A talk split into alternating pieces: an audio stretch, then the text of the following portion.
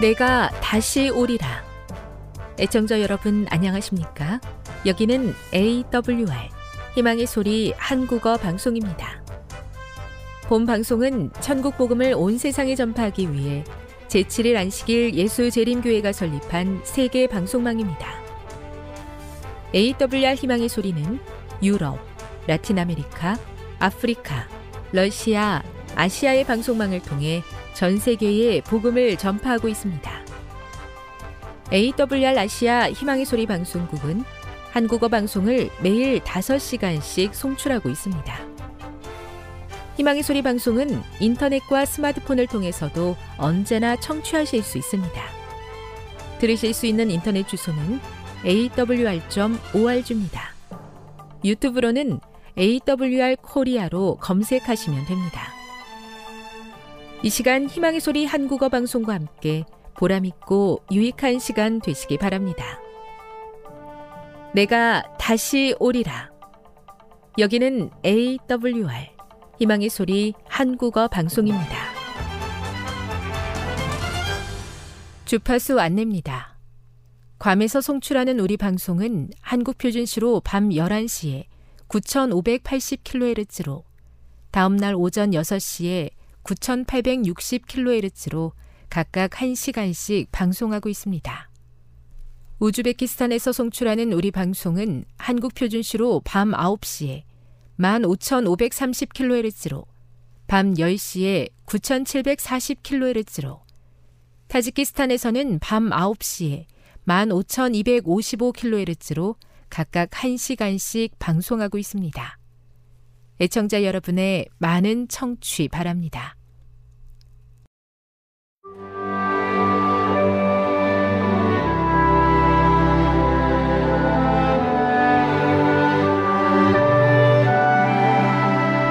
읽어주는 교과 둘째 날 11월 14일 월요일 내가 다시 오리라 요한복음 14장 1에서 3절을 읽어보라. 예수님께서 다시 오시겠다고 약속하신 지 2000년이 다 되어간다. 비록 긴 시간이 지났지만 어떻게 하면 다른 사람들에게 이 약속이 우리 시대에도 여전히 의미가 있음을 보여줄 수 있는가? 예수님께서는 요한계시록에서 네 번이나 내가 속히 오리라 라고 말씀하셨다.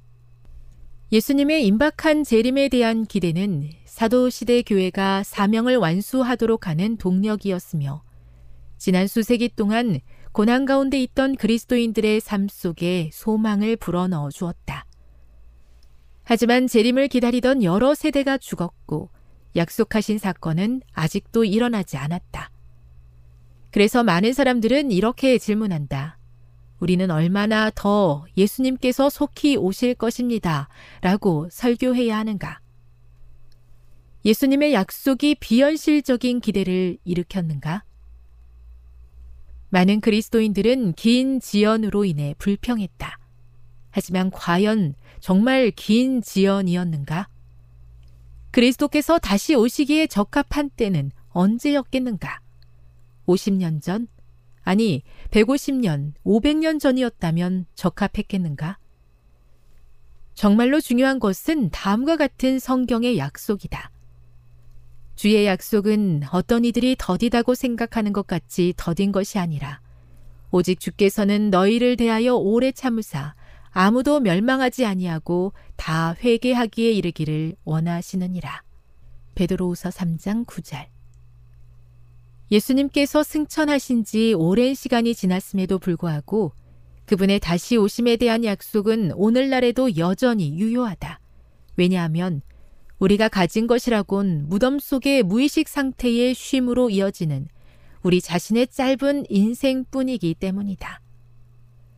그 후에는 더 이상 정해진 운명을 바꿀 기회가 없는 최후의 부활이 있다. 모든 죽은 자들은 무의식 상태에서 잠들어 있기 때문에 죽은 자의 입장에서 보면 그리스도의 재림은 그들이 죽은 지 얼마 지나지 않아서 일어나는 일일 뿐이다. 그리스도의 재림은 누구에게나 죽음 후에 얼마 지나지 않아 일어나는 일에 불과한 것이다. 매일같이 지나는 하루는 우리를 그리스도 예수의 영광스러운 재림으로 하루 더 가까이 데리고 간다. 비록 우리가 예수님께서 언제 오실지 정확히 알 수는 없지만 그분께서 분명히 오실 것이라는 사실은 믿을 수 있다. 그 사실이 중요한 것이다. 교훈입니다. 예수님의 재림이 비록 지연되는 듯 보이지만 분명히 다시 오시겠다고 약속하신 예수님께서는 구원의 시간표에 따라 정하신 때에 꼭 다시 오실 것이다. 묵상. 요한복음 14장 1에서 3절의 말씀을 암송하면서 다시 한번 재림의 소망을 마음에 새겨보세요. 적용. 어느 목사님이 자신은 그리스도께서 언제 재림하실지에는 관심이 없다고 설교했습니다. 자신은 예수님께서 분명히 다시 오신다는 사실에만 마음을 두고 있다고 했습니다. 만일 그대가 지연되는 예수님의 재림으로 인해 낙심하고 있다면 이와 같은 사실이 그대에게 어떤 도움이 될 수 있을까요?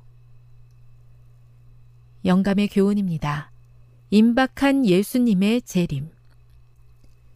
그리스도께서는 당신의 재림에 관한 징조를 주셨다. 그분이 가까이 문 앞에 이른 때를 우리가 알 수 있다고 그분은 선언하신다. 이 징조들을 보는 자들에게 그분은 이 세대가 지나가기 전에 이 일이 다 이루리라고 말씀하신다. 이 징조들은 나타났다.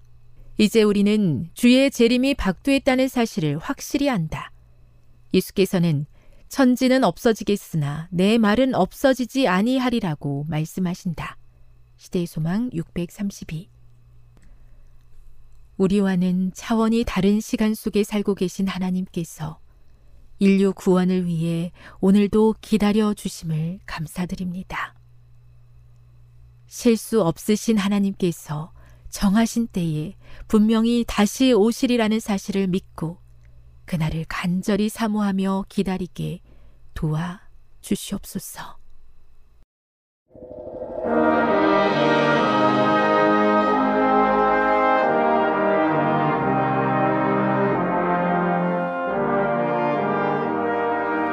희망의 소리 청취자 여러분 안녕하십니까? 출애굽기 다시 읽기 세 번째 시간입니다. 오늘은 모세의 경험과 이스라엘의 경험이란 제목의 말씀을 나누겠습니다. 모세는 하나님과 바로 왕의 대결 속에서 탄생합니다. 이것은 모, 모세가 평생 바로와 대결을 벌일 것을 암시하는 것입니다. 여러분 출애굽기의 영웅은 누구입니까? 대부분 모세란 인물이 떠오를 것입니다. 그러나 이것은 정답이 아닙니다. 사도행전에서는 모세에 대해 스테반의 선포를 통해서 사도행전 7장 22절에 이렇게 말씀하고 있습니다. 모세가 애굽 사람의 모든 지혜를 배워 그의 말과 하는 일이 능하였더라. 그러나 정작 모세 이야기를 담고 있는 출애굽기에는 철저히 모세의 학문과 능력 그리고 지혜에 대해서 침묵을 지키고 있습니다. 왜 성경은 침묵을 하고 있는 것일까요? 한 가지 명, 명확한 것은 출애굽기의 여정 내내 동안에 모세의 능력은 아주 극소화되고 하나님의 능력은 그 반대로 극대화되고 있다는 것입니다. 출애굽기는 하나님께서 아브라함에게 하신 약속에 근거합니다. 창세기 15장 16절에 내 자손이 4대 만에 이 땅으로 돌아오리니 이는 아모리 족속의 죄악이 아직 관영치 아니함이라 하시더라. 드디어 하나님의 때가 왔습니다. 그러나 하나님의 분명한 약속에도 불구하고 이스라엘 백성이 준비되지 않으면 출애굽은 지연될 수밖에 없었습니다. 400년이나 되는 세월을 애굽에서 지냈으니 의식과 문화가 거의 애굽화되어 있을 것이었고 그것에서 힘들기는 했지만 그래도 이제 돈도 벌고 집도 짓고 익숙해지고 안정적인 생활도 구축했을 것입니다. 하나님은 강제로 이스라엘을 출애굽시킬 수가 없었습니다. 이스라엘 백성이 출애굽을 원해야 했습니다. 하나님의 섭리의 손길은 출애굽의 분위기를 무르익게 하고 계셨습니다. 때가 이르자 하나님은 한때 애굽의 호의를 상징했던 고센 땅을 박해와 압제의 땅으로 바꾸셨습니다. 히브리 노예들은 애굽의 박해 아래 엄청난 번성을 누렸지만 하나님께서는 바로의 채찍을 통해서 애굽으로부터 정을 떼도록 유도하셨습니다. 마치 젖을 떼는 아기의 이유식과도 같았습니다. 출애굽기 2장 23절 25절에 이렇게 말씀합니다. 여러 해 후에 애굽 왕은 죽었고 이스라엘 자손은 고역으로 인하여 탄식하며 부르짖으니 그 고역으로 인하여 부르짖는 소리가 하나님께 상달한지라 하나님이 그 고통 소리를 들으시고 아브라함과 이삭과 야곱에게 세운 그 언약을 기억하사 이스라엘 자손을 권념하셨더라. 이스라엘 백성의 고통과 신음 그리고 부르짖음이 하늘에 상달되고 있는 상황인데도 왜 하나님은 모세를 힘이 넘치는 40세가 아닌 80세에 부르셨습니까? 빛을 전한 사람들 247쪽에는 이렇게 말씀합니다. 애굽 사람을 죽임으로 모세는 조상들이 누누이 범한 과오, 곧 하나님께서 하시겠다고 약속하신 일을 자신의 손으로 처리한 과오를 반복하였다. 하나님의 뜻은 모세가 생각한 대로 전쟁으로 그분의 백성을 해방시키는 것이 아니라 영광이 그분께만 돌려지도록 그분 자신의 능하신 힘으로 하시는 것이었다. 모세는 아직 위대한 그의 사업을 성취할 준비가 되어 있지 않았다. 그는 아브라함과 이삭이 배운 동일한 믿음의 교훈, 즉 하나님의 약속의 성취를 위해서는 인간의 힘이나 지혜를 의지하지 말고 그분의 능력을 의지해야 할 것을 배워야 했다. 그리고 한적한 산중에서 모세가 배워야 할 다른 교훈들도 있었다. 극기와 고난의 학교에서 그는 인내와 감정을 조절하는 것을 배워야 했다. 현명하게 다스릴 수 있기 전에 그는 순종하기를 배워야 했다. 그가 이스라엘 백성에게 하나님의 뜻을 가르치기 전에 그 자신의 마음이 그분과 온전히 조화되어야 하였다. 자신의 경험으로 그는 장차 그의 도움을 필요로 하게 될 모든 사람들을 자유로운 아버지와 같이 돌볼 수 있도록 준비되어야 하였다. 모세가 성령이 되었을 때 이틀에 걸쳐서 바깥으로 나가 세상을 살펴보는데 그의 눈앞에서 하루에 두 번씩, 한 번씩 두 개의 사건이 펼쳐지고 있었습니다. 모세의 첫 번째 나들이에서 본 것은 자기 형제들이 고되게 노동하는 것과 어떤 애굽 사람이 한 히브리 사람, 곧 자기의 형제를 치는 것이었습니다. 모세는 동족에 동족에 불타서 끓어오르는 격정을 견디지 못해서 그 애굽인을 쳐 죽였고 고통받는 동족 히브리인을 구해 주었습니다. 그 다음 날에는 모세가 밖으로 나갔을 때 두 히브리인이 싸우고 있었습니다. 분명히 법적 시시비비를 가릴 필요가 있는 폭력이 동반된 다툼이었습니다. 이것은 모세가 출애기 2장 13절의 말 속에 나타난 것처럼 그 잘못한 사람에게 내가 어찌하여 동포를 치느냐 라는 말 속에 드러납니다. 모세는 이스라엘을 구원하는 지도자로서 법을 다루는 재판관으로서의 역할을 행하고 있었습니다. 그런데 모세는 자신의 동족 히브리인이 내뱉은 단 한마디에 그대로 거꾸라져서 광야로 도망을 치고 말았습니다. 출애기 2장 14절에 누가 너를 우리의 주제, 지도자와 법관으로 삼았느냐? 그리고 내가 애굽 사람을 죽인 것처럼 나도 죽이려 하느냐? 이렇게 말을 했습니다. 모세가 하나님의 백성을 위해 일한다는 것은 하나님을 위해 일하는 것이었습니다. 그러나 모세는 하나님의 일을 하나님의 부르심이 없이 스스로 행하고 있었습니다. 아무리 화려한 법의 지식을 가지고 있고 애굽인을 쳐 죽일 만큼 힘이 넘쳐나도 하나님의 소명이 없이는 인간에게는 단지 그것은 혈기에 지나지 않는 것입니다. 인간의 지식과 힘, 능력이라는 것이 겨우 한 사람의 애굽인을 치고 뒤로 빠, 나, 낮아빠지는 것이며 한, 단 한 사람의 저항에도 두려워서 도망가는 것이, 것이 인간의 지혜와 능력이인 것입니다. 이것이 하나님이 함께 하시느냐, 함께 하지 않느냐의 차이입니다. 모세가 40년 동안 바로의 왕궁에서 배운 모든 능력과 지식은 하나님의 부르심에 철저하게 굴복되어야만 했습니다. 하나님이 쓰시는 지도자는 반드시 하나님을 만나는 것으로부터 시작해야 합니다. 하나님은 자신의 때를 기다리고 계십니다. 하나님은 40년 미디안 광야에서 무엇을 가르치셨습니까? 40년간 모세는 무엇을 배웠다든지 기적을 일으키는 능력을 전수받았다든지 혹은 병법을 익혔다는 이야기는 전혀 없습니다. 하나님의 쓰시는 지도자에게 가장 중요한 것은 무엇이었습니까? 하나님은 쓰실 사람을 지도자로 훈육하기 위하여 40년의 미디안에서 자기 비움의 시간을 거치게 하셨습니다. 그리고 때가 차자 부르셨습니다. D. L. 무디는 모세의 120세의 생애를 다음과 같이 3등분했습니다. 애굽에서 궁중 생활을 하는 동안 모세는 자신을 꽤 중요한 인물, somebody라고 생각하며 보냈습니다. 40년간 미디안 광야 시절에는 자신이 철두철미하게 아무것도 아닌 존재, nobody라고 생각하며 지냈습니다. 그리고 그가 80세가 되었을 때에는 남은 40년 동안 명심해, 명심해야 할 깨달음이 이르러 왔습니다. 하나님은 자신을 꽤 중요한 인물이라고 생각하는 사람이 아니라 자신을 전혀 무가치하다고 생각하는 사람들과만 과만 동역한다는 것을 깨달은 것입니다. 지도자로 살아갈 사람은 오랫동안 하나님에 의해 당금질되어야 했습니다. 초벌구이를 넘어 두벌구이까지 거쳐야 합니다. 옹기와 상감청자의 차이를 생각해 보십시오. 옹기는 150도 정도의 열만 견디면 되지만 상감청자가 되기 위해서는 700도 이상의 고열을 견뎌야 합니다. 귀하게 사용될 그릇은 오랫동안 정년되어야 합니다. 80세. 하나님은 40년을 기다리셨습니다. 이제 모세는 더 이상 자신을 의지하지 않고 더 이상 자랑을 하지 않게 되었습니다. 이제 하나님께서 모세를 부르십니다. 출애기 3장 1절 5절에 모세가 그 장인 미디안 대장 이드로의 양 무리를 치더니 그 무리를 광야 서편으로 인도하여 하나님의 산 호렙에 여호와의 사자가 떨기나무 불꽃 가운데 그에게 나타나시니라. 그가 보니 떨기나무에 불이 붙었으나 사라지지 아니하는지라. 이에 가로되 내가 돌이켜 가서 이 큰 광경을 보리라. 떨기나무가 어찌하여 타지 아니하는고 하는 동시에 여호와께서 그가 보려고 돌이켜 오는 것을 보신지라. 하나님이 떨기나무 가운데 그를 불러 가라사대 모세야 모세야 하심에 그가 가로되 내가 여기 있나이다. 하나님이 가라사대 이리로 가까이 하지 말라. 너희 선 곳은 거룩한 땅이니 내 발에서 신을 벗으라. 하나님께서는 모세에게 시청강 교육을 하셨습니다. 불타는 떨기나무는 모세, 이스라엘 자신을 상징합니다. 떨기나무에 불이 붙으면 한순간에 불쏘시개로 끝납니다.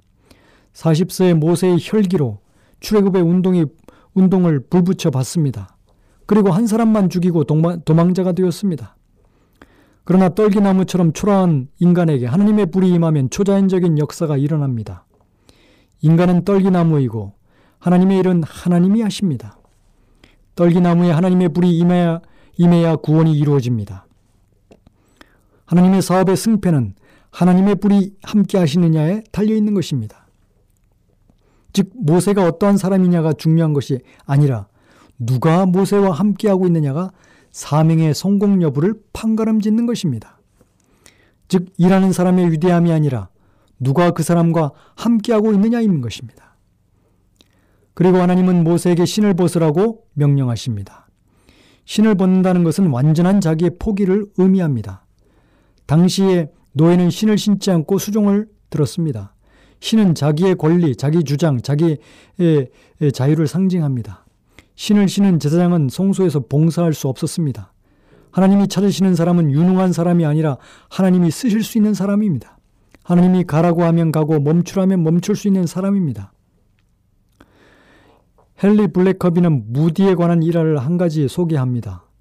베서 아저씨로 알려진 한 전도사가 무디를 만난 자리에서 하나님이 수많은 사람들을 그리스도께로 돌아오게 하는데 사용하신 분은 분을 이렇게 만나게 되어서 정말 기쁩니다. 라고 이렇게 인사를 하자 무디는 몸을 구부려서 땅바닥에 흙 한 줌을 집어 올려 손가락 사이로 바람에 날려보내며 이렇게 고백을 했습니다. 하나님이 쓰신다는 것을 빼고는 무디는 이 흙에 지나지 않습니다. 웨슬리 두엘도 빌리 그레함의 고백에 대해 말하고 있는데 빌리 그레함은 여러 차례 이렇게 말했다고 합니다. 하나님께서 내 생활에서 그 손을 거두신다면 이 입술은 진흙으로 변할 것입니다. 그렇습니다. 우리의 능력의 힘이 큰 것이 하나님께 있고 우리에게 있지 않는 흙으로 만든 그릇에 불과한 것입니다. 이것을 명확히 깨달을 때 능력이신 하나님께서 우리 안에 역사하실 수 있습니다. 누가 모세와 함께하느냐가 사명의 성공 여부를 판가름 짓습니다. 모세는 하나님 없이는 도망, 도망치는 사람일 수밖에 없었지만 예, 하나님이 함께 하시면 위대한 하나님의 종이 될 수 있었습니다. 모세의 삶에서 무의미한 것은 없었습니다. 아무 의미 없이 보이는 미디안 광야 40년 세월 동안 모세에게나 그를 따를 이스라엘 백성에 없어서는 안 될 소중한 경험이었습니다. 심지어 모세가 나일강에서 건짐을 받는 경험까지도 버릴 것이 없습니다. 모세는 자신의 개인적 삶의 경험 안에서 이스라엘을 대표하는 것입니다. 모세는 바로의 살해 명령의 대상이 되었고 이집트 광야로 도망하여 광야에 있는 시내산에서 하나님을 만납니다. 모세는 태어나자마자 석 달 동안 엄마의 젖을 먹고 자라다가 갈대 상자 속에 실린 채 나일강에 던져졌습니다. 바로의 딸은 그를 건져 아들로 입양하였습니다. 모세의 유년기는 미래 이스라엘의 삶의 모형이 되는 것입니다. 이스라엘을 물에서 건져내실 하나님의 홍해 구원이 마치 예고편처럼 진행되고 있는 것입니다. 모세 일생도 이렇게 바다에서 구원되는 사건으로 시작됩니다. 또한 모세가 바로의 낯을 피하여 도망쳤을 때 미디안 광야에서 이도의 딸들과 그들의 양떼에게 물을 제공한 사건은 먼 미래에 광야를 통과할 하나님의 백성인 그들의 양떼에게 물을 공급하실 것을 하나님께서 공급하실 것을 예시하고 있는 것입니다. 모세는 다양한 방법으로 자기의 백성의 운명을 앞질러 경험하며 그들의 가까운 미래를 예고하고 있는 것입니다. 이와 같이 지, 지도자는 자기 백성이 걸어야 할 길을 이미 삶 속에서 알게 모르게 미리 체득한 사람인 것입니다.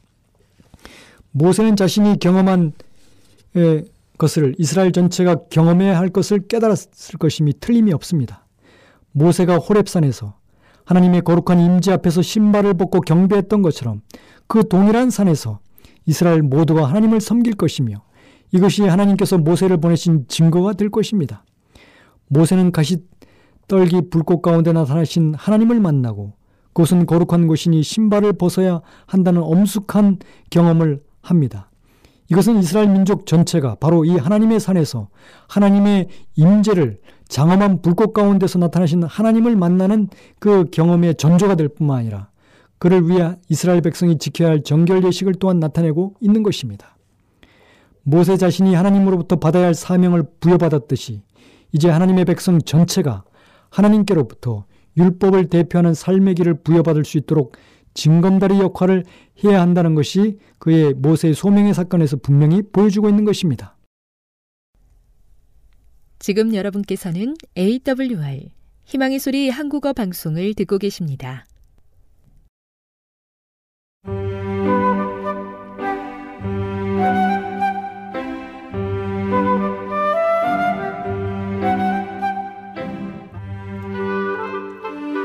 늘 주님이 함께하여 주심에 감사하는 마음으로 이 시간 건강한 생활의 지혜 준비했습니다. 오늘은 슬픔에 대해서 알아보도록 하겠습니다. 슬픔, 걱정, 불만, 후회, 죄책감, 불신, 이 모든 것들은 생명력을 파괴시키며 쇠퇴와 죽음을 초래하는 경향이 있습니다. 용기, 희망, 믿음, 동정, 사랑은 건강을 증진하고 생명을 연장합니다. 슬픔으로 인해 혈관과 신경에서 혈액순환이 둔화되며 간의 활동도 방해받습니다. 이로 인해 소화 과정과 영양 섭취 과정이 방해받으며 모든 신체의 골수가 마르게 되는 경향이 있습니다. 슬픔과 염려는 단 한 가지 악도 고쳐줄 수 없는 한편 큰 해를 끼칠 수 있습니다. 그러나 명랑함과 희망은 다른 사람의 길을 밝게 해줄 뿐만이 아니라 그것을 얻는 자에게 생명이 되며 그 온 육체에 건강함이 되리라 했습니다. 우리는 미래의 어려운 문제들과 만족스럽게 생각되지 않는 미래의 전망을 예상하여 낙담하고 무릎이 떨리고 고개가 떨구어져서는 안 됩니다. 전능하신 하나님은 나의 힘을 의지하고 나와 화친하며 나로 더불어 화친할 것이니라 하고 말씀하십니다. 자신의 생애를 하나님의 지도와 그분을 섬기는 일에 완전히 바치는 사람들은 결코 주님의 대비책 없는 처지에 놓이지 않을 것입니다. 어떤 경우에 처하든지 그분의 말씀을 행하는 자들이 된다면 우리는 우리의 길을 지도해 주시는 인도자를 갖게 됩니다. 우리가 아무리 난처한 문제를 가지고 있을지라도 우리에게는 확실한 상담자가 있습니다. 우리의 슬픔과 사별의 고통과 외로움이 아무리 극심할지라도 우리에게는 동정심 깊은 친구가 있습니다. 우리는 고통이 많은 세상에 살고 있습니다. 어려움과 시련과 슬픔이 하늘 본향으로 가는 길 내내 우리를 기다리고 있습니다. 그러나 계속해서 어려움을 미리 생각하기 때문에 인생의 짐을 배나 더 무겁게 하는 사람들이 많습니다. 그들은 역경이나 실망을 당하면 모든 것이 파멸할 것처럼 생각하고 그들이 당하는 운명이 가장 가혹하며 그들이 분명히 궁핍에 이르고 있다고 생각합니다. 그처럼 그들은 불행을 자초하고 그들 주위에 있는 모든 사람에게 그늘을 던집니다. 생애의 그 자체가 그들에게는 짐이 됩니다. 그러나 그렇게 할 필요가 없습니다. 그들의 생각의 경향을 바꾸는 데는 단호한 노력이 있어야 할 것입니다. 그러나 바꾸는 일은 가능합니다. 이 생과 내세에서 그들의 행복은 그들의 마음을 즐거운 일들에 고정시키는 데 달려 있습니다. 그들로 하여금 상상에 불과한 어두운 장면에서 눈을 돌려 하나님께서 그들의 앞길에 흩뿌려 놓으신 은혜를 보게 하고 또한 이런 것들 너머에 있는 보이지 않는 영원한 것을 바라보게 하십시오. 우리는 과거에 있었던 유쾌하지 못한 모든 시간을 기억하고자 노력해서는 안 됩니다. 우리는 지나간 우리의 죄들에 대하여 이야기하고 그것들을 후회하게만 해서는 안 됩니다. 그리하면 우리는 곧 압도당하여 희망이 전혀 없는 것처럼 느끼게 될 것입니다. 그리하여 우리는 어둠만을 보게 될 것입니다. 우리는 자신에게서 나오는 하나님의 빛을 차단하게 되어 결국은 다른 사람의 앞길에 어두운 그림자를 던지게 될 것입니다. 우리를 향하신 주님의 자비로우신 인애는 큽니다. 주님께서는 당신을 신뢰하는 자들을 결코 떠나시거나 버리지 않으실 것입니다. 우리가 당하는 시련들에 대하여 적게 생각하며 적게 말하고 하나님의 자비와 선하심에 대하여 더 많이 말한다면 우리들은 침울한 감정과 환란의 대부분을 초월해 있는 것을 발견하게 될 것입니다. 사랑하는 형제 자매 여러분. 그대가 마치 어두운 길에 들어설 것 같고 바벨론에 잡혀간 포로들처럼 생각될 때 버드나무 위에 그대의 검은 고들을 걸어놓고 즐거운 노래로 시련을 이겨내도록 해야 할 것입니다. 아마 그대는 나의 전망이 암담할 때 슬픔과 사별의 멍해가 나의 영혼을 억누를 때 어떻게 노래할 수 있습니까? 라고 말할 것입니다. 그러나 세속적인 슬픔으로 전능하신 친구 예수님을 우리가 빼앗겨야 할 것입니까? 그분의 독생자를 선물로 주신 하나님의 놀라운 사랑이 계속적인 기쁨의 주제가 되어야 하지 않겠습니까? 우리의 탄원을 은혜의 보좌 앞에 가져올 때 우리는 감사의 찬미를 부르는 것 잊지 말아야 합니다. 감사로 제사를 드리는 자가 나를 영화롭게 하나니 우리 구주께서 살아계시는 한 우리가 끊임없는 감사와 찬송을 드려야 할 이유가 있습니다. 욥처럼 그대는 슬픔에 대한 원인이 그대에게 있다고 생각하고 위로를 받지 못했습니다. 이것이 합리적이었던가요? 그대는 죽음이 아무도 저항할 수 없는 권세임을 압니다. 그러나 그대는 헛된 슬픔으로 그대의 생애를 거의 쓸모없게 만들었습니다. 그대의 슬픔은 하나님께 대한 반역과 거의 같은 정도의 것이었습니다. 그대가 오로지 사별만을 생각하고 흥분하기 쉬운 감정에 굴복하여 마침내 그대의 시끄러운 슬픔의 표현 때문에 천사들이 얼굴을 가리고 그 장면에서 물러가기까지 된 것을 보았습니다.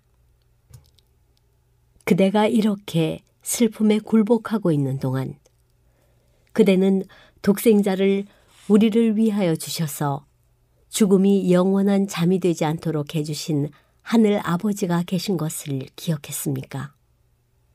그대는 생명과 영광의 주님께서 무덤을 통과하시고 그분 자신의 임재로서 그것을 밝게 해주신 사실을 기억했습니까? 사랑받은 사도는 이렇게 말했습니다. 기록하라. 지금 이후로 주 안에서 죽는 자들은 복이 있도다 하심에 성령이 가라사대 그러하다 저희 수고를 그치고 쉬리니 이는 저희의 행한 일이 따름이라 하시더라. 사도는 이 말을 기록할 때 무엇에 관하여 그가 이야기하고 있는지를 잘 알았습니다. 자신에 대하여 계속 깊이 생각하는 것은 일종의 이기심입니다. 연약성을 지닌 사람이 있지만 자신을 주제로 전혀 생각하지 않았던 사도 바울은 그러지 않았습니다. 그는 그대가 결코 경험하지 못했거나 앞으로 견디도록 부름을 받지 않을 그런 시험들을 겪었지만 그럼에도 그는 이 모든 것에서 돌아섭니다.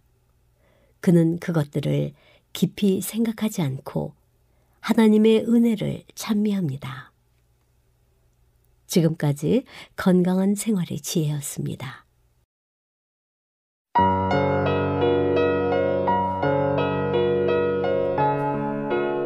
에스겔 7장 1절 에스겔이 종말을 말하다 여호와께서 다시 내게 말씀하셨다. 사람아 주 여호와가 이스라엘 땅에 대하여 이렇게 말하노라. 끝이 왔다.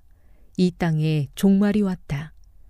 너희에게 종말이 왔으니 내 분노를 쏟아붓고 너희가 한 행동에 따라 심판하겠다. 너희가 저지른 역겨운 행동들에 대해 갚아주겠다. 너희를 더 이상 불쌍히 여기거나 봐주지 않겠다. 너희가 행동한 대로 반드시 갚아주고 너희가 저지른 역겨운 짓을 심판하겠다. 그때 너희는 내가 여호와라는 것을 알게 될 것이다. 주 여호와께서 말씀하시기를 재앙이다. 무서운 재앙이 닥쳐온다. 종말이 왔다. 종말이 왔다. 너희는 끝장이다. 종말이 왔다. 불행이 너희에게 닥쳤다. 불행의 날이 가까이 다가왔다. 기쁨 대신에 비명 소리가 산 위에서 들려올 것이다. 내가 분노를 너희 위에 쏟아 부을 것이며 너희에 대해 크게 화를 낼 것이다. 너희가 한 행동에 따라 심판하고 너희가 저지른 역겨운 행동들에 대해 갚아주겠다. 더 이상 너희를 불쌍히 여기거나 봐주지 않고 너희가 한 행동에 따라 갚겠다. 너희들 가운데 저지른 역겨운 행동들에 대해 반드시 심판할 것이다. 그때 너희를 치는 이가 나 여호와라는 것을 알게 될 것이다. 보라, 마침내 그날이 왔다. 그날이 온 것이다. 재앙에 잎이 나고 심판의 막대기에 싹이 트고 오만함이 무성하게 되었구나. 폭력이 난무하자 심판의 막대기가 악한 자들을 내리친다. 이 백성 가운데 살아남을 사람이 없을 것이니 사람도 재물도 귀중품도 하나도 남지 않을 것이다. 때가 되었고 그날이 왔다. 무엇을 샀다고 기뻐하지 말고 팔았다고 서운해하지 마라. 내 분노가 모든 사람들에게 내리기 때문이다. 땅을 사고 판 사람은 그들이 살아있는 동안 땅을 물을 수 없을 것이다. 모든 백성에게 보여준 환상은 도입킬 수 없기 때문이다. 그들은 죄 때문에 아무도 제 목숨을 보존하지 못할 것이다. 나팔을 불고 전쟁 준비를 다 마쳤어도 아무도 전쟁에 나갈 수 없을 것이니 이는 내 분노를 모든 백성에게 쏟았기 때문이다. 성 밖에는 칼이 있고 성 안에는 질병과 굶주림이 있으니 들에 있는 사람은 칼에 맞아 죽고 성 안에 있는 사람은 굶주림과 전염병으로 죽을 것이다. 살아남아 피한 사람들은 모두 산 위에서 골짜기의 비둘기처럼 구슬프게 울 것이다. 자기들이 지은 죄 때문에 탄식할 것이다. 손에 힘이 빠지고 무릎이 물처럼 흐느적될 것이다. 그들이 두려워 떨며 굵은 베옷을 걸칠 것이다. 사람마다 수치를 느끼고 머리마다 대머리가 될 것이다. 은과 금을 쓰레기같이 길거리에 내던질 것이니 이는 여호와가 분노하시는 날에 금과 은이 그들을 구하지 못하기 때문이다. 또한 돈이 그들의 허기진 배를 채우지도 못할 것이다. 오히려 그것들이 그들을 죄에 빠뜨렸다. 그들은 아름다운 보석을 자랑하였고 그것으로 주님이 미워하시는 우상과 더러운 형상들을 만들었다. 그러므로 내가 그것들을 혐오스러운 것이 되게 할 것이다. 그리고 그것을 적국에게 전리품으로 주고 세상의 악한 사람들에게 약탈품으로 주어 더럽히게 할 것이다. 그들이 내 은밀한 처소를 더럽히고 도둑들이 들어와 그곳을 더럽혀도 이스라엘 백성에게서 내 얼굴을 돌이킬 것이다. 너는 쇠사슬을 만들어라. 이 땅에는 사람을 죽이는 일이 흔하고 마을은 폭력으로 가득하다. 그러므로 내가 가장 악독한 나라들을 불러와 이 땅 백성의 집들과 재산들을 차지하도록 하겠고 부자들의 교만을 꺾으며 그들의 신당을 더럽힐 것이다. 재앙을 당하였을 때 평안을 바라지만 평안은 없을 것이다. 재앙에 재앙이 잇따르며 소문에 소문이 꼬리를 물을 때 그들이 예언자에게서 계시를 구하지만 소용이 없을 것이다. 제사장에게서 하나님의 가르침이 끊어지고 장로들에게서 지혜가 사라질 것이다. 왕이 통곡할 것이며 신하들은 절망의 옷을 입으며 백성들의 손은 두려움에 떨 것이다. 그들이 저지른 죄악대로 내가 그들을 심판하겠으며 그들이 한 행위대로 갚을 것이다. 그때 그들은 내가 여호와라는 것을 알게 될 것이다. 에스겔 8장 1절 에스겔의 환상 6년 여섯째 달 5일에 유다 장로들과 함께 집에 앉아 있었는데 주 여호와의 능력이 내게 임하였다. 내가 사람의 모습을 보았는데 허리 아래쪽은 불과 같고 허리 위쪽은 불에 달군 쇠처럼 빛났다. 그가 손 같은 것을 펴더니 내 머리털을 붙잡았다. 하나님의 환상 속에서 주님의 영이 나를 공중으로 들어올려 예루살렘으로 데려갔다. 그리고는 성전 안뜰로 들어가는 북쪽문 입구에 내려놓았는데 그곳은 질투를 일으키는 우상이 있는 곳이었다. 이스라엘 하나님의 영광이 그곳에 있었는데 그곳은 내가 이전에 들에서 본 모습과 같았다. 그때 주님이 내게 말씀하셨다. 사람아, 북쪽을 바라보아라. 그래서 내가 북쪽을 바라보았더니 문 북쪽에는 재단이 있었고 문 입구에는 질투의 우상이 있었다. 또 주님께서 내게 말씀하셨다. 사람아, 이스라엘 백성들이 무슨 짓을 하고 있는지 보이느냐? 그들이 여기서 얼마나 더러운 짓을 많이 하고 있는지 보이느냐? 그들의 더러운 짓 때문에 내가 내 성전을 떠난 것이다. 그러나 너는 이보다 더 역겨운 광경을 보게 될 것이다. 주님께서 나를 데리고 뜰 입구로 가셨다. 내가 그곳에서 보니 벽에 구멍이 있었다. 주님께서 내게 말씀하셨다. 사람아, 지금 이 벽을 파보아라. 그래서 내가 벽을 팠더니 문 하나가 나타났다. 주님께서 다시 내게 말씀하셨다. 너는 그곳에 들어가서 그들이 저지르고 있는 끔찍하고 악한 일들을 보아라. 그래서 내가 들어가 보았더니 온갖 종류의 기어다니는 것과 징그러운 짐승과 이스라엘 백성의 우상들이 온통 벽면에 그려져 있었다. 그림들 앞에는 이스라엘의 장로 70명이 서 있었는데 사반의 아들 야하사냐도 그들과 함께 서 있었다. 그들은 모두 향로를 들고 있었고 그 향의 연기가 구름처럼 올라가고 있었다. 주님께서 내게 말씀하셨다. 사람아, 이스라엘의 장로들이 이 어두운 곳에서 무슨 짓을 하고 있는지 보았느냐? 그들이 각각 자기가 섬기는 우상의 방에 있는 것을 보았느냐? 그들이 뭐라고 말하더냐? 여호와께서 우리를 보고 있지 않으시며 이 땅을 버리셨다고 말하지 않더냐?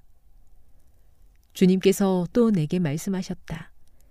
이제 너는 그들이 이보다 더 못된 짓을 하고 있는 광경을 보게 될 것이다. 주님은 다시 나를 성전 북문 입구로 데려가셨는데 여자들이 그곳에 앉아서 단무스 신을 위해 울고 있는 모습이 보였다. 주님께서 내게 말씀하셨다. 사람아, 이것을 보았느냐? 이제 이보다 더 역겨운 광경을 보게 될 것이다. 주님께서 다시 나를 성전 안뜰로 데려가셨다.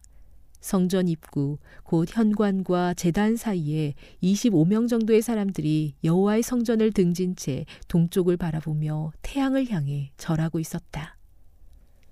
주님께서 내게 말씀하셨다. 사람아, 너는 보았느냐? 유다 백성이 여기에서 하고 있는 저 더러운 짓들을 하찮다고 하겠느냐? 그들은 온 땅을 폭력으로 가득 채워놓고 계속해서 나를 분노하게 만들고 심지어 코에 나뭇가지를 대며 우상을 섬기고 있다. 그러므로 이제 내가 그들의 죄를 갚을 것이며 그들을 불쌍히 여기지 않고 아끼지도 않을 것이다. 그들이 큰 소리로 부르짖어도 들은 척도 안 할 것이다.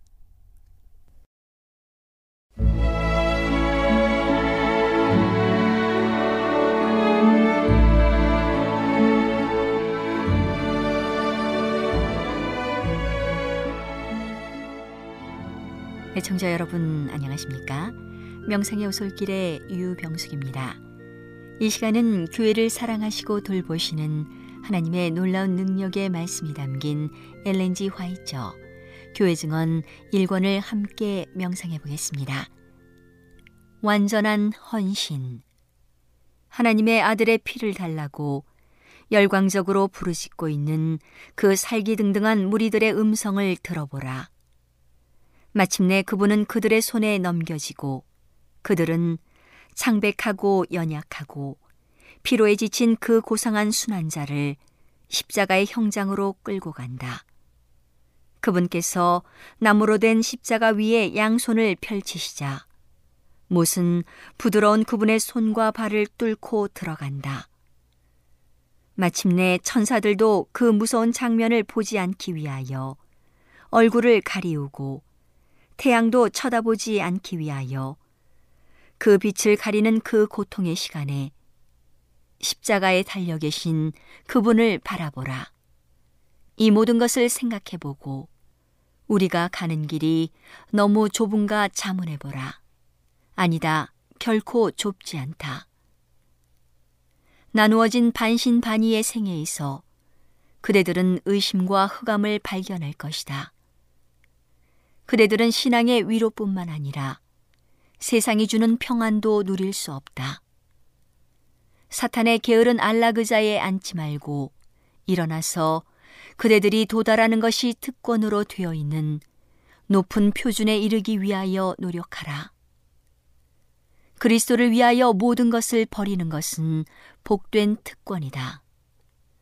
다른 사람들의 생애를 보고 그들을 본받음으로 더 이상 높이 향상하지 못하는 신세가 되지 말라. 그대에게는 유일하게 참되고 거짓이 없는 모본이 있다. 오직 예수님만을 따르는 것이 안전하다. 다른 사람들이 영적 나태자의 길을 따라갈지라도 그들을 떠나서 고상한 그리스도인 품성을 향하여 전진해 가고자 결심하라. 하늘을 위하여 품성을 형성하라. 그대의 위치에서 졸고 있지 말라. 성실하고 진실하게 그대들의 영혼을 취급하라. 그대들은 그대들의 영성을 파괴할 위험한 악에 빠져 있다. 그것은 거룩한 성경에 대한 매력과 흥미를 잠식해 버릴 것이다. 그것은 어떤 면에서나 하나님을 섬기는 데 바쳐지는 마음에 유익한 영향을 주지 못하는 소설과 이야기와 그 밖에 다른 독서를 좋아하게 한다. 그것은 거짓되고 불건전한 흥분을 자아내고 상상력을 들뜨게 하고 마음을 유용한 일에 부적합하게 만들고 어떤 영적인 활동에서도 자격을 잃게 한다. 그것은 심령을 기도와 영적 사물을 사랑하는 일에서 떠나게 한다. 거룩한 책에 빛을 비춰주고 그 책을 연구하고자 하는 욕망과 열성을 일으켜주는 독서는 위험하지 않고 유익하다.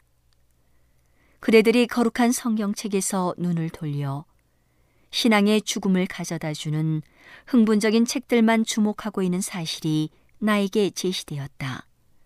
그대들이 더 자주 그리고 더욱 부지런히 성경을 숙독하면 할수록 성경은 더욱 아름답게 나타나고 경박한 독서를 더욱 싫어할 것이다. 성경을 매일 연구하면 거룩하게 하는 감화를 마음에 받을 것이다. 그대는 하늘의 분위기를 호흡할 것이다. 이 귀중한 책을 그대의 마음에 묶어두라.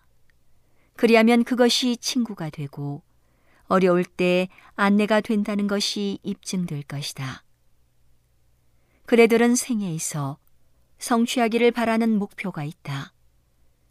그대들은 얼마나 꾸준하고 참을성 있게 그 목표에 도달하기 위하여 노력해 왔는가. 그대들은 기대가 실현되기까지 따지고 계산했다. 이제 그대들 앞에는 참을성 있고 꾸준하게 평생 동안 노력할 가치가 있는 목표가 있다. 그것은 그대들의 영혼의 구원, 곧 영생이다. 그리고 그것은 극기와 희생과 면밀한 연구를 요구한다. 그대들은 세련되고 순결해져야 한다. 그들은 하나님의 영의 구원의 감화가 부족하다. 그대들은 친구들과 어울리며 그리스도의 이름을 부르게 된 것을 잊어버린다. 그대들은 그들처럼 행동하고 옷을 입는다. K 자매여, 나는 그대에게 할 일이 있음을 보았다. 그대는 교만에 대하여 죽고 그대의 온 관심을 진리에 기울여야 한다. 그대의 영원한 복리는 지금 그대가 따르고 있는 길에 좌우된다. 영생을 얻으려면 영생을 위하여 살고 자아를 부인해야 한다. 세상에서 나와서 분리되라. 그대의 생애는 절제와 경성과 기도로 특징 지어져야 한다. 천사들은 품성의 개발을 지켜보고 도덕적 가치를 달아보고 있다. 우리의 모든 말과 행동은 하나님 앞에서 조사를 받고 있다. 그것은 두렵고 엄숙한 시간이다. 영생의 소망이 빈약한 기초 위에 세워져서는 안 된다. 그것은 하나님과 그대 자신의 영혼 사이에서 해결되어야 한다. 어떤 사람들은 그들 스스로 마음을 철저하게 살피는 수고를 하지 않고 다른 사람들의 판단과 경험에 의존하고 하나님의 영의 증거나 그들이 간합되었다는 증거 없이 몇 달, 몇 해를 지날 것이다. 그들은 스스로를 속인다. 그들은 막연한 희망은 가지고 있으나 그리스도인으로서의 필수적인 자격은 갖추지 못했다. 먼저 마음을 철저히 살피는 일이 있어야 한다. 그리하면 그들의 태도는 그리스도를 진실하게 따르는 자들의 특징이 되는 고상하고 훌륭한 품성을 갖출 것이다. 우리의 믿음을 실천하는 데는 도덕적 용기와 노력이 필요하다. 오늘은 하나님의 놀라운 능력의 말씀이 담긴 엘렌지 화이처 교회 증언 1권을 함께 명상해 보았습니다. 명상의 오솔길이었습니다.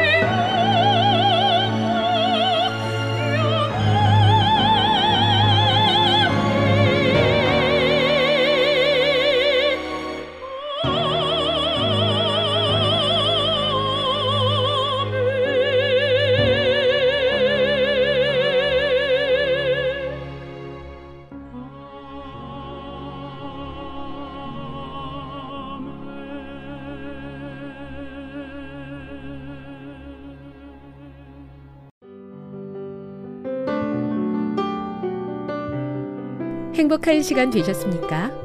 지금까지 여러분께서는 AWR 희망의 소리 한국어 방송을 청취하셨습니다. 방송을 청취하시고 문의를 원하시는 분은 우편번호 02461 대한민국 서울시 동대문구 이문로 1길 11 희망의 소리 방송부 앞으로 편지나 엽서를 보내주시거나 지역번호 02-3299-5296에서 8번으로 전화 주시기 바랍니다. 지금까지 함께 해주신 애청자 여러분들께 감사드립니다. 애청자 여러분, 다음 이 시간까지 하나님 안에서 늘 평안하십시오. 감사합니다. 내가 다시 오리라.